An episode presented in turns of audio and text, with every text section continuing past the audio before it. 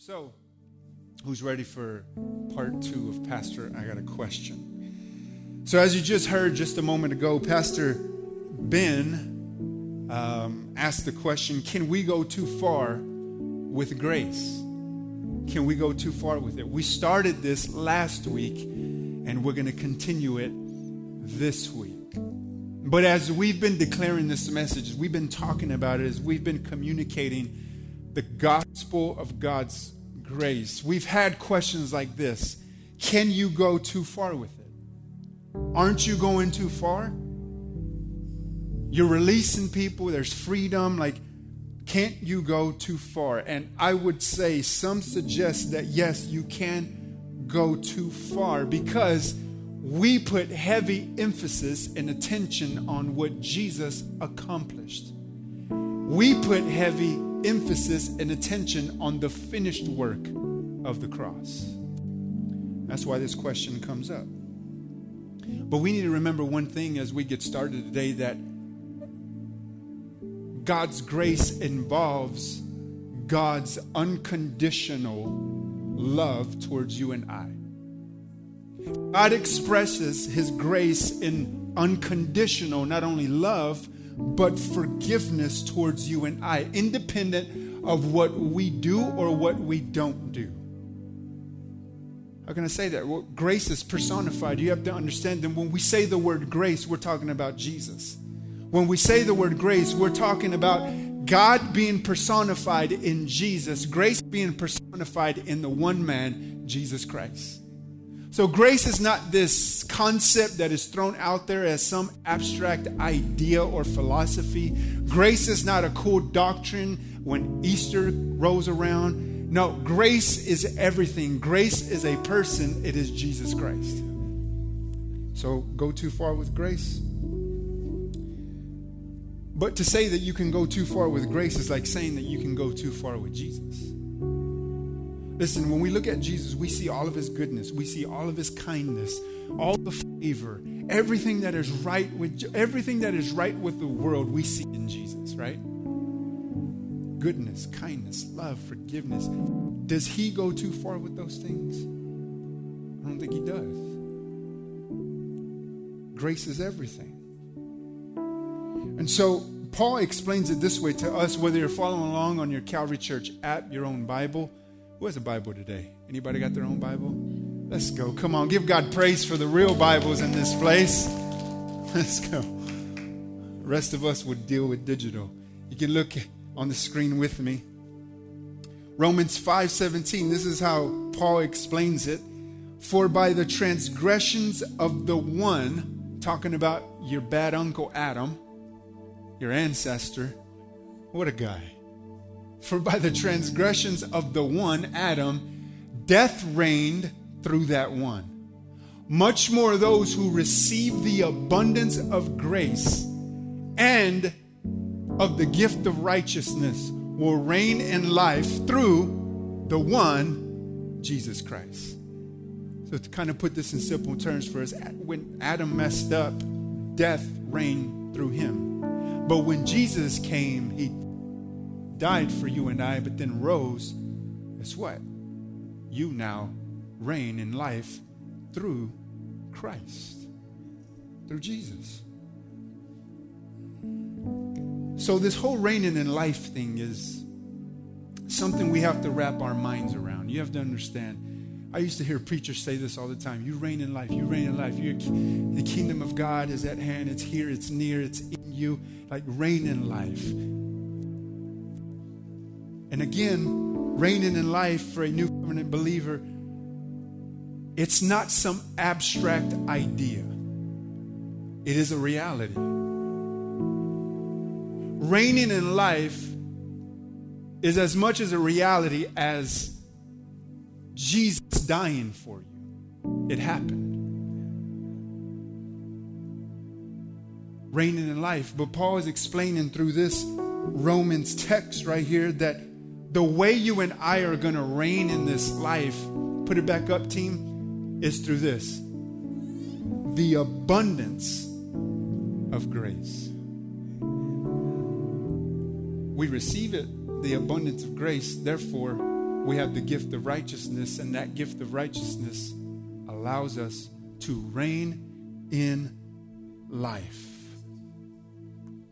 So I'm going to encourage you today because all of us need to get acquainted with the word abundance. Do you agree? We need to become more acquainted with this word abundance. As believers in this world, you and I need to be more familiar in using this word abundance. We don't use it enough. Matter of fact, we use lack, we use need, I want. We use all these other things, but we don't use abundance. And I believe that God is instructing us today to set, set our eyes higher. Abundance of joy, abundance of strength, abundance of love, abundance of forgiveness, abundance of grace. When you understand that He's given you abundance, because it's the only way God operates he gives you abundance so that you can reign in life. I'm convinced more than ever that God doesn't get, do half jobs. He, he doesn't give you a quarter of anointing. He doesn't give you half joy. He doesn't give you half of anything. When He gives, He gives it all. This word abundance, you have to know that it doesn't mean that He's filling your cup to the brim. As David said, My cup overflows abundance is overflowing. Today, just raise your hands in His presence. Come on. Abundance. You have an abundance of joy, meaning that it overflows. You have an abundance of healing, meaning that it overflows. An abundance of blessings, meaning that it overflows. Oh, an abundance of strength. It overflows and an abundance of peace God, we thank you that it overflows, an abundance of provision. It overflows. What a good God. Gives us this abundance of grace so that we can rule and reign in this life. We're not left as orphans, but we have been given everything pertaining to this life and the godliness. Thank you for this abundance, Lord. Go ahead, take your right hand, set it on your heart. Come on, repeat after me. Come on, here we go with everything you got eyes to see, ears to hear, a heart to receive, and a mouth to confess. All of the good things. Come on, say that. All of the good things Christ has provided for me. If you believe that, come on, give him some praise.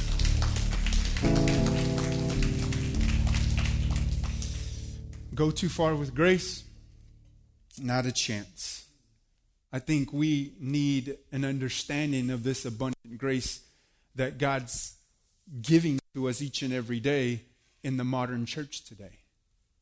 I think more than ever we have the answer to the world's problem. I think more than ever we have the solution to our lack and our need in this world. I think more than ever we have the solution, the message for the world to hear that God has given his abundant grace. And so today we're going to answer a few questions. We've divided up in two groups, and today we're going to ask those and we're going to answer them, okay? So, in terms of the subject of grace, here's the second group of our questions pertaining to grace. Number one, if you're following along, I hope you are, write this down. Number one, won't an overemphasis on grace make people more prone to sin? I'm glad you asked. Isn't preaching God's grace like, doesn't that cause more people to sin? Like, why are we doing it? Why are we preaching it? You talk about freedom. You, you, you, you talk about, you know, sin not reigning over you. You, talk about that you got a new, I, you know, you're a new creation. Like, like, what does this mean won't an overemphasis on grace make people more prone to sin? And can I, can I tell you that this question right here is not a new question? It's an old question. Look at Romans chapter 6, verse 1. Paul says it like this What shall we say then? Shall we go on sinning so that grace may increase? The fact is that this question surfaces so often when we preach and declare the message of God's grace. It's intriguing to me. Because could it be that when grace is preached fully, when it's preached in its entirety, it inevitably leads to this question. But on the other hand, if that is the case, is it possible that where the question isn't being asked, that grace hasn't been proclaimed or declared to the extent that it should? Think about that for a second. Because we know as New Covenant believers, as we've emerged ourselves in this teaching, we have experienced freedom in our life. Or let me say it like this we've experienced victory over sin. We've experienced it. Why? Here it is. Because preaching grace puts the emphasis on what Jesus accomplished on the cross and not your effort. That's why. So, you have been set free from the penalty and the power of sin. So, Jesus, we know, took on himself the sin of the world so that sin would no longer be our master. Will no longer be your master. So here's a few things as a new covenant believer that you need to know regarding sin. The first one is this sin can only condemn you when it can be held against you. Hold up. Sin can only condemn you when it can only be held against you. Okay. Second, it can only be held against you when you are under the law. Okay, I believe we're going to free people today because some of us have been con- or been feeling overwhelmed by condemnation, not realizing that we're our own condemners and it's not God. When Jesus was crucified, he fulfilled the law, right? He eradicated sin entirely. The past sins that God had left unpunished and all future sins that would ever be committed, he took care of them. But here's the problem we are more sin conscious than son conscious. How do I say that? Because that's all we think about every day. Sin, sin, sin, avoid sin. Don't go there because you'll sin. Don't say that because that's a sin. It's all about sin. So, what we do is we are sin conscious. And what happens when you are sin conscious? You will inevitably sin.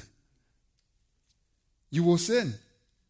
Because here's the truth you need to remember this that we are always moving in the direction of our dominant thoughts.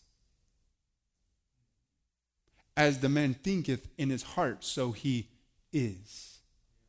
So if you're always thinking about sin, avoiding sin, paranoid about, about sin, scared of sin, guess what might happen in your life? You're moving toward that thought. But what happens when you are son conscious? What do I mean by son conscious?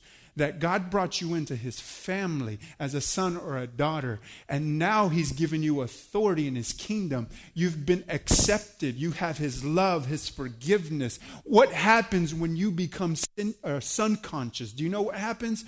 You begin to reign in life. You begin to looking for you begin to start looking for the good things in life you teach yourself to look for God's blessings. You teach yourself that God is in all things in here on earth. And that you and I get the great opportunity to bring light into dark places. That's what son consciousness is. And you begin to live it out. So here it is. Here's another way of putting it that you're righteous conscious. This is why this is why we talk about you being made the righteousness of God in Christ that you're righteous, you have right standing with God, that, that God, by way of God, uh, uh, made peace with humanity. You have to understand that you have right standing with a good God. This is why we declare that you have his righteousness because we're trying to impress on you that you have his righteousness, therefore you can be righteous conscious. Not walking around paranoid or fearful, but know and know for yourself that you are a king and have authority in God's kingdom. All right. So we have the great task of announcing man's innocence in the sight of God. Paul said it like this We have the ministry of reconciliation. You've been reconciled. We have the ministry of reconciliation. And as a believer, you know what this means that you and I are not living, you know, to get victory, but we're living from victory over sin. So we put our faith in what Jesus did for us on the cross, meaning this that we take him at his word. Then what, when we take him at his word, we're free to discover the new man that we are on the inside. That's what Paul talks about. You've been made into a new creation. You're a new man. The more acquainted that we become with that new man, can I tell you, the more and more you see God's hand working in your life effortlessly. Effortlessly. Romans chapter 8, verses 3 through 6, Paul is describing here how the Spirit leads us. Says this that the law of Moses was unable to save us because of the weakness of our sinful nature. So God did what law could not do he sent his own son in a body like the bodies we sinners have. And in that body, God declared an end to sin's control over us by giving his son as a sacrifice for our sins. Okay, here it is right here. He did this so that the just requirement of the law would be fully satisfied for us who no longer follow our sinful nature, but instead follow the Spirit. Those who are dominated by the sinful nature think about sinful things. But those who are controlled by the Holy Spirit think about things that please the Spirit. So letting your sinful nature control your mind leads to death. But letting the Spirit control your mind leads to life and peace. Come on, God has invited us to discover our lives in the new man. Come on, if you are grateful for that, give Jesus some praise. Come on. It's good news. You don't have to fight. Discover. The joy of discovering who God made you to be. Here's the second question right here that we're going to answer. If I sin, will God remove his spirit from me? If I sin, will God remove his spirit from me? Okay, let's agree. And I think we're all on the same page. The Holy Spirit is in you. Okay? Dwells inside of you. Right here. If you need to give him a location, I like the right here. Okay? We also know he will never leave you nor forsake you. Now, he may be grieved over your choice right?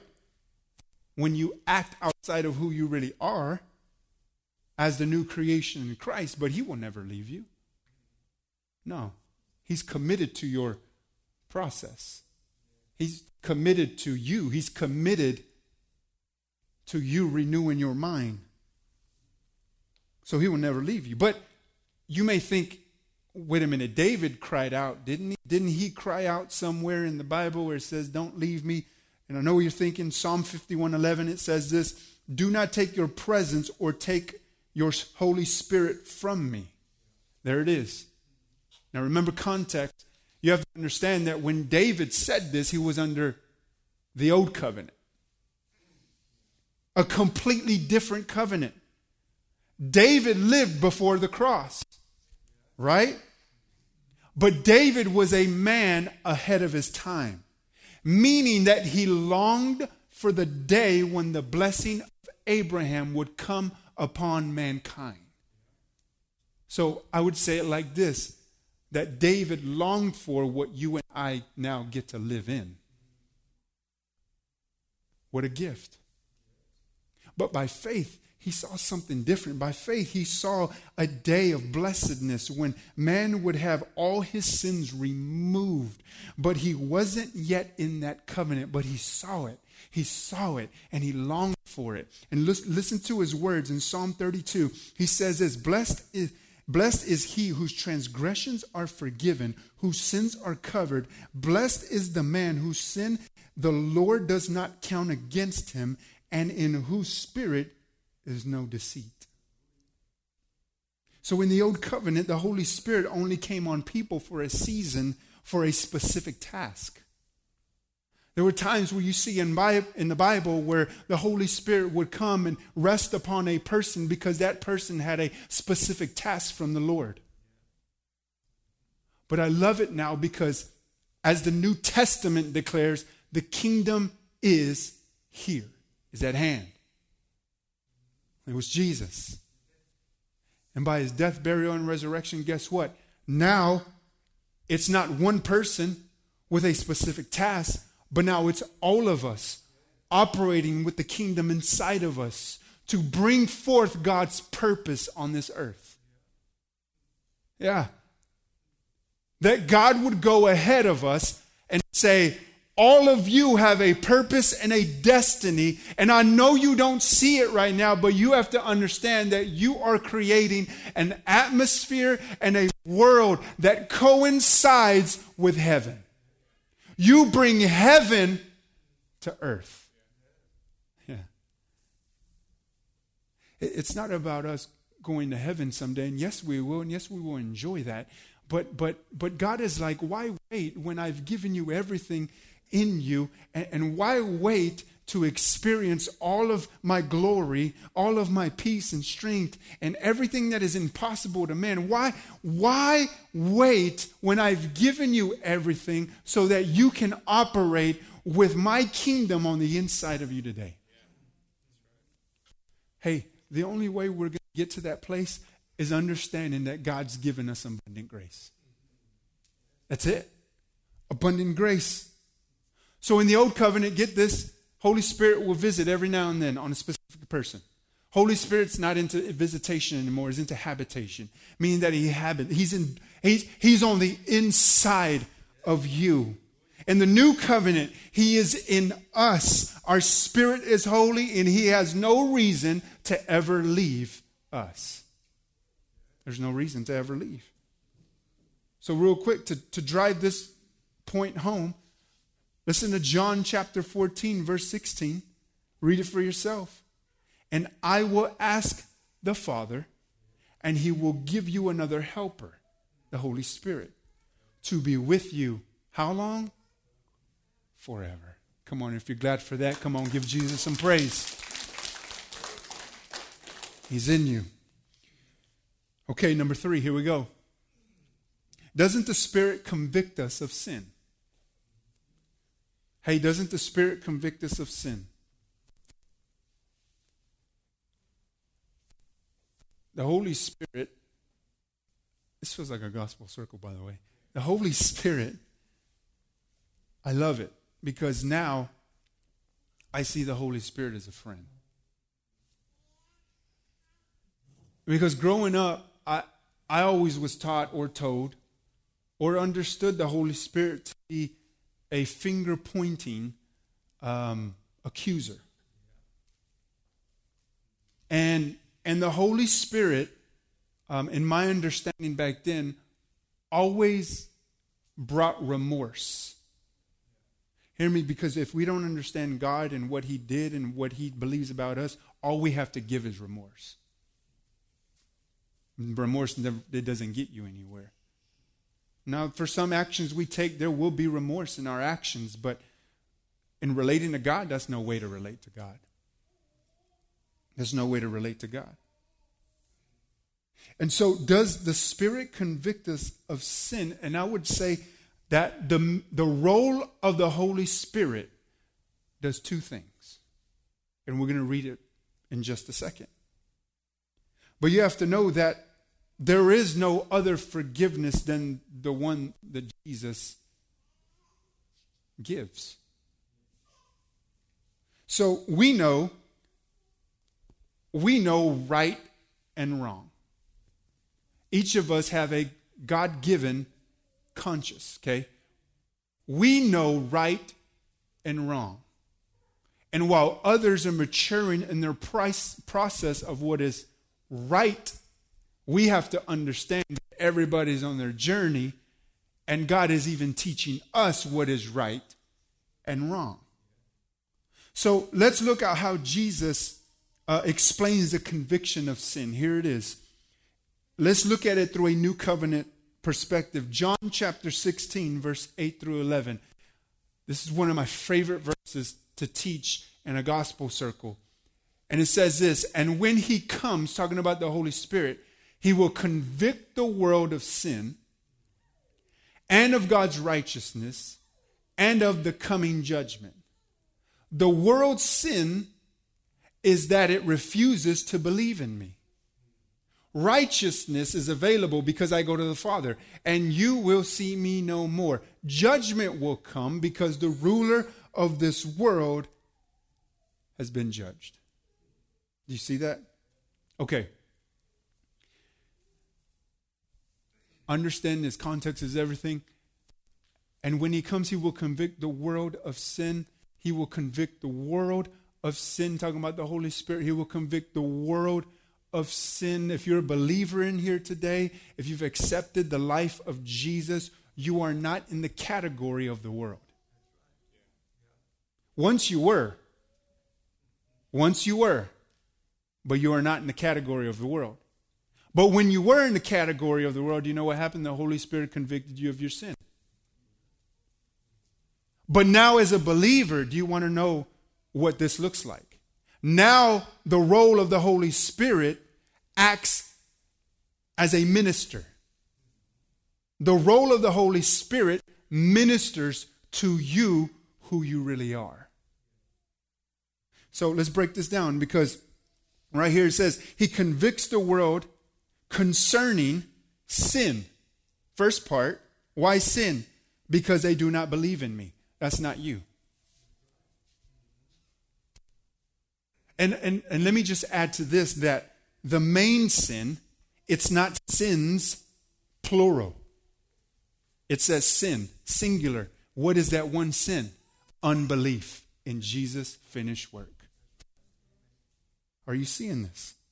Okay, now he convicts the world concerning righteousness. Why? Because I go to the Father and you no longer see me. Meaning that when you are a believer and the Holy Spirit starts tapping you on your shoulder, what is he doing? He's ministering to you, and it's no longer a conviction, but it's a convincing of who you really are. He's saying, Son, daughter, that's not you. You're different. I love it because I'll talk to, you know, people every now and then they'll say, man, you know, I don't know how I'm doing in this thing, but you know what? Like, it, it does feel weird. I can't go do those things that I used to. I'm like, the Holy Spirit is doing his job.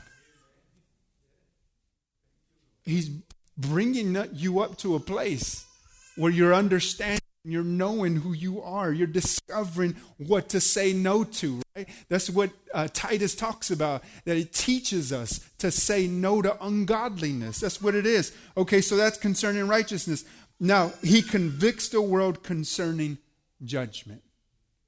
Why judgment? Because the ruler of this world has been judged. Sin has been judged on the cross. Okay, so let me put it to you like this he convicts the world of sin. He convinces the believer of righteousness. And he judges the enemy. Are you free or what? You're free. You have been empowered by the Holy Spirit. And now, guess what? The word conviction understands this the word conviction, please hear me, the word conviction reminds us of a convict in a courtroom on trial receiving a punishment. But again, this is not you. God does not convict sons and daughters, He convinces sons and daughters. And so now we understand the Holy Spirit as a counselor, as a comforter, as a guide, and as a teacher. That's the role of the Holy Spirit.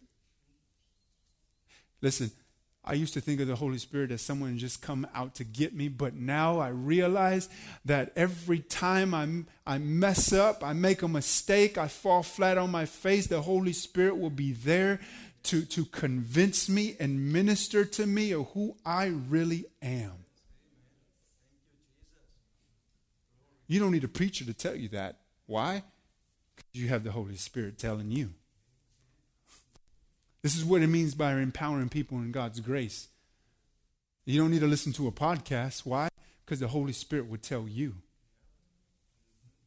And hear me when I say this because some people just think, oh, sin, bad actions, but I'm a good person. Listen, sin is anything outside of God, meaning worry, stress, anxiety, fatigue, frustration, confusion. If there's no peace, God wants you to operate in peace. And the role of the Holy Spirit is to remind you that you have His peace, that you have His strength, that you have everything you need in this life, and you can be present and you can be one with Him regardless of what anything, what, whatever's happening on the outside. And if you're glad for that, come on, give Jesus some praise. Okay, number four, here it is. If my sin nature has been removed, why am I still tempted? Help me, Pastor. Help my temptation go away. Why, why, why do I have this new nature and I'm still tempted? Well, I would say this yeah, we do have an enemy. You do. He's not just going to roll over and play dead and not do anything.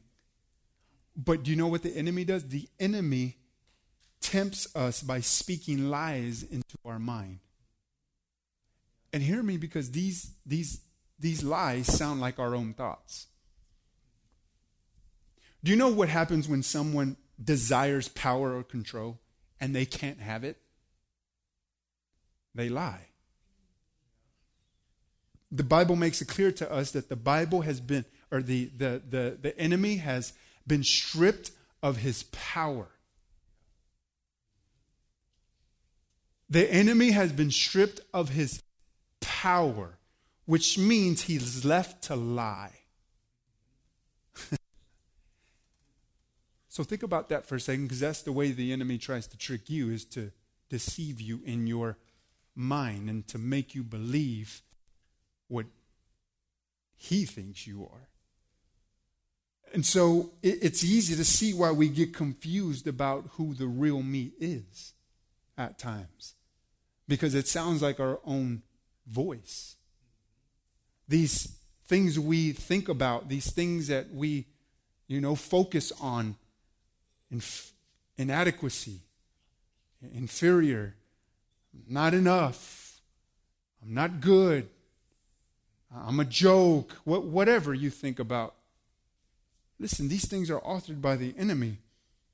And so we have to understand that when old lies and thought patterns reemerge, we have to remind ourselves that they have been crucified with Christ. This is part of your glorious past. So, whenever those things try to emerge, whenever those things try to come up, you got a choice. A choice whether to believe them or a, your choice whether to hold up the cross against those things. And if the enemy can get you to claim a sinful thought as your own, his next lie will be to influence you to believe it. And this is what you'll end up saying, well, this is what I this is what I want to do. Nope. And then if you go down that route, the next lie you tell yourself is this How can you call yourself a Christian? and you go to church and you try to be like them. You're different. You're not like them. Look at what you did. You should be ashamed. You're disgusting. And that's not the way the Holy Spirit works. And the point is this by agreeing with these lies, we empower them and we allow them to have influence in our lives. Then we fall into guilt and we fall into shame and we lose our joy Understand this, believer, that without joy we are not strong enough to resist the enemy's bombardment that follows. This is why this is why we declare that the joy of the Lord is our strength. Cuz in joy you can overcome. In joy you're not missing anything. In joy you are reminded that you are complete. In joy you don't have to force anything. In joy, you're content. In joy, your life is worth celebrating. Are you hear me? Now you are in Christ, and we need to become acquainted with this abundant grace, and your new nature wants to do the things that God has put on the inside of you, meaning that you are a new creation, you have a new identity. This is part of the new man with new desires. You have a new heart. You have his nature written on your mind. You have his spirit living on the inside of you. Your spirit is completely 100% brand new. It's done, it's sealed. And if we don't know this to be true, we will stay in bondage. Did you know you can be a Christian going to church every single Sunday and you can still be in bondage? That's what Jesus meant when he said, I came to free, free the captives. Free. Okay, number five, here we go. If I don't forgive others, will God forgive me? If I don't forgive others, will God forgive me? Now, understand this that a basic rule of hermeneutics is to carry old covenant language through the cross, meaning that if a teaching comes through unchanged, well, fine. But if the new covenant teaching after the cross redefines it, then we go with that. And understand this in this case, because Jesus, in a Sermon on the Mount, said, You want to be forgiven? Make sure you forgive others. But then we understand that we have been forgiven by way of the cross. And then Paul comes back and says that we have been forgiven. Ephesians chapter 4, verse 32, he says, Be kind, be compassionate to one another, forgiving each other just as Christ, God, forgave you. So you now forgive from the place that you've been fully forgiven. And can I tell you, that is the accurate way to forgive others. Because you'll never forget. Nope, you'll never forget the way they hurt you. You'll never forget the words they said to you. You'll probably never forget, but I will say this your heart towards that situation can change. And the only way we can get to that place is understanding that God forgave us. And so forgiveness of others is not a condition for being forgiven, it is a privilege. Privilege of those who have been forgiven. And now I extend forgiveness to those that have hurt me, not because it's a condition, because it is my privilege. Okay, I have to go quick. Number six, here we go. Doesn't the Bible say we should confess our sins? I'm going to close with this one.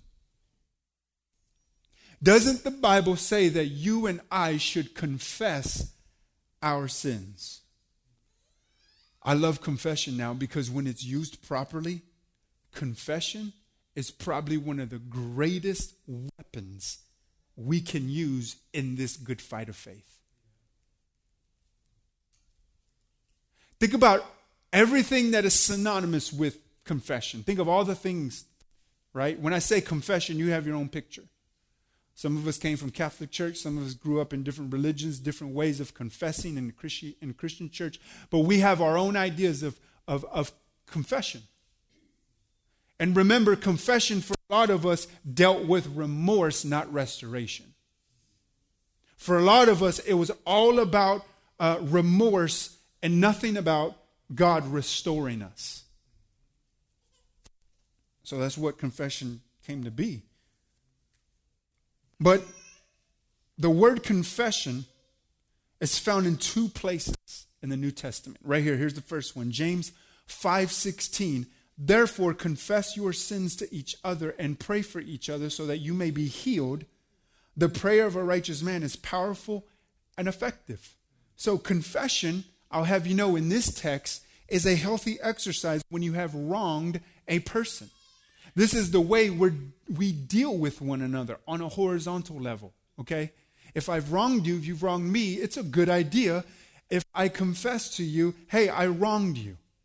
Are you getting this? Okay. So, regarding the word confession, the word confess, hear me, because we like to think of the word confession as our confession to God. So, let's switch the way we're thinking really quickly. And regarding this word confession, confess really means to agree with. To agree with. So then, when you fall, when you do that thing you don't want to do, when you make a mistake, to confess sin means to come into agreement with the way God sees sin. We agree that it is contrary to our nature. We agree that it is not us. And we think differently on those things. And we thank God that we are 100% righteous in His eyes because of what Jesus did for us on that cross. The confession now sounds like this Jesus, I messed up, but I'm so glad that you've made me a son in your kingdom and you have given me your righteousness, and I don't have to act like that because I'm royalty. That is a good confession. So, confession is agreeing with God. You know what most of our confession sounds like? Agreeing with the enemy. You're disgusting. You're bad. Sinner. You're separated from God. You're no good.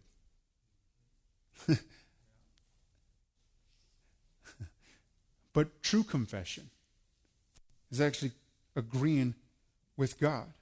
Okay, let's go to our last passage right here.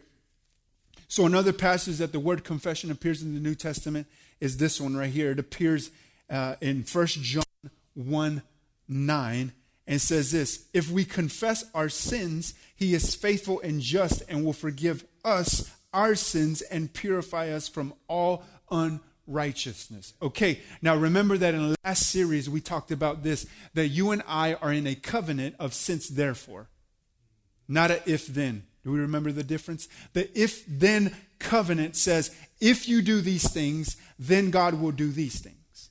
It's if then. But you and I are now, we have been introduced to a new covenant. That's our reality. It's a since therefore. Since God has done this, therefore I do this. It's a living from that place. But wait a minute, because 1 John 1 9 sounds awfully like if then covenant. Read it. If we confess our sins, then he is faithful and just and will forgive us our sins and purify us from unrighteousness. You see that? And I'm glad you're thinking that. But John makes it clear that in order to be forgiven, we have to come in agreement with God that we have all sinned and we have fallen short. But here's the difference this text, John is addressing a Gnostic heresy that had a dualistic approach to the nature of man. So he was not talking to you. so your confession would sound different than what John is addressing to the group of that day. You're not in a if then, you're in a sense therefore. And so, if you were a Gnostic like these people, then you believe that the soul of a man was untouched by sin. And that's not what we believe, but that's what these people thought. So John is telling them, hey, if you're going to be forgiven like we're forgiven, then you got to confess your sins, y'all. That's not for you. But as a believer in the new covenant, as a carrier of God's kingdom, your confession sounds a little different. Your confession sounds with what God had accomplished for you. Why? Because you've already received the new life of Christ. So instead of confessing what the devil is trying to lead you to confess, you confess the right things. You confess what Jesus knows to be true about you and I. And we're so glad because when we do sin, guess what? The maturity in us, the Holy Spirit, the process of renewing our minds reminds us that Jesus is our assurance that all this sin has been dealt with. We have been forgiven, it has been removed. And after we have been born again, we are kept clean from sin because of what the blood of Jesus achieved. That's your reality. So we no longer confess our sin in order to be forgiven. Now we confess or agree with God about the unwise action, but most importantly, we thank Him for what He accomplished for us. Why is that important? I don't know, maybe you, some, some of you are thinking, what, what does it even matter? It matters a whole lot. Because as a man thinketh in his heart, so he is. Do you want to know why we have so many Christians in cycles and phases in life? They're always in this cycle, always going back to the things that they struggled with seven years ago, 10 years ago, maybe even last week. It's because they haven't received the way God sees them. This is our reality. Not only did God save us, but He's introduced to us a new way of thinking. Because I can guarantee you, in this room, in this room right now, there's dreams and hopes for the future. But you know what's stopping you? The fact that you tell yourself it's impossible.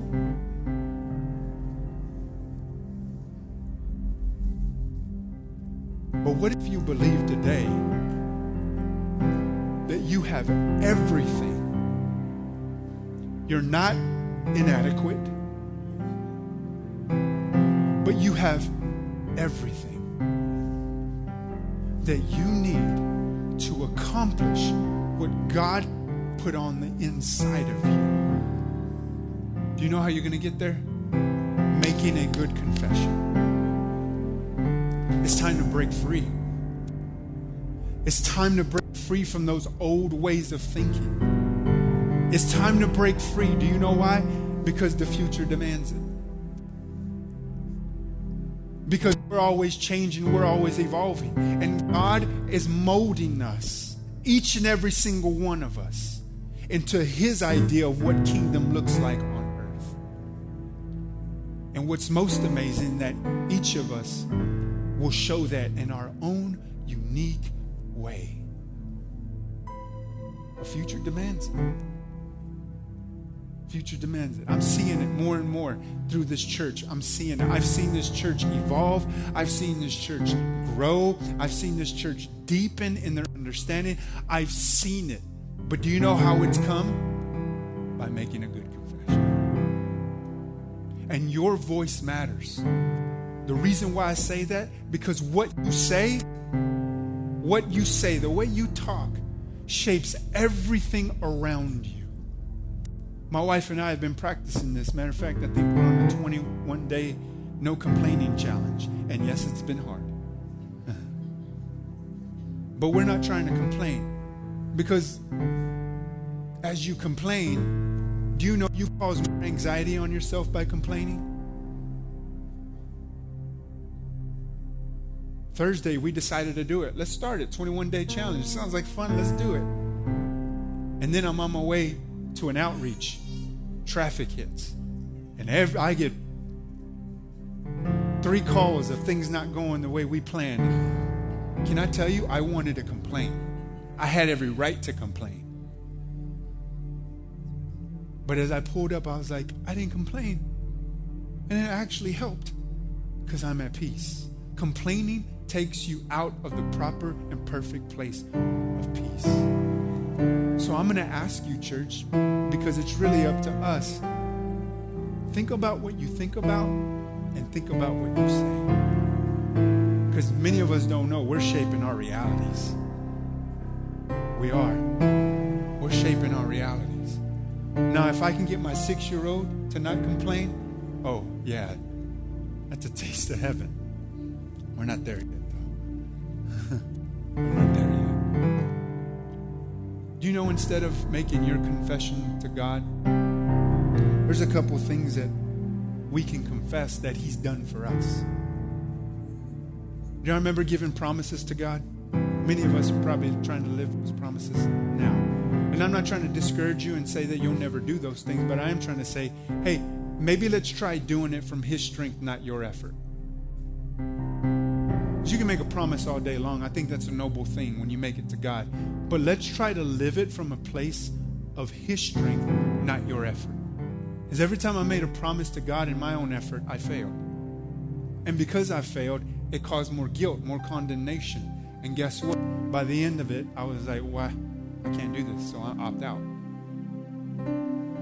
So many of us, this is our ter- third time coming back to quote unquote church or religion or relationship, whatever, but it's our it's our last time trying because we've been through that process. But hear me when I say this. A confession that God makes to you sounds totally different. Right there where you are, can you raise your hands? I'm going to declare these things over here. This is what God says that He will do. He will do. I know you want to do things for God, but for a second, this are the, these are the things that God says He will do. Jeremiah 32 40 says that I make an everlasting covenant with you. I will never stop doing good to you. Genesis 22 17 says, I will bless you. Jeremiah 31 33, I will be your God. You will be my people. Isaiah 54 8, I will have compassion on you. Jeremiah 31, I will forgive your wicked, wickedness. Jeremiah says that I will remember your sins no more. I will cleanse you from all your impurities and from all your idols. I will give you a new heart. I will put a new spirit in you. I will save you. I will not forget you. I will strengthen you. I will help you. I will uphold you with my righteous right hand. I will be with you when you pass through the waters and through fire. I will counsel you with my eye upon you. I will instruct you and I will teach you in the way that you should go. Ezekiel says, God declares that I will multiply the fruit of the tree and produce for you a field of crops. I will rescue you from every attack and bring you to safety. I will never cast you out. I will never leave you. I will never forsake you. Revelations chapter 3, verse 5. I will never blot your name from the book of life. And John 6 39 says, I will raise you up on the last day. Come on, those are the I wills of God. Can you receive those today? God will.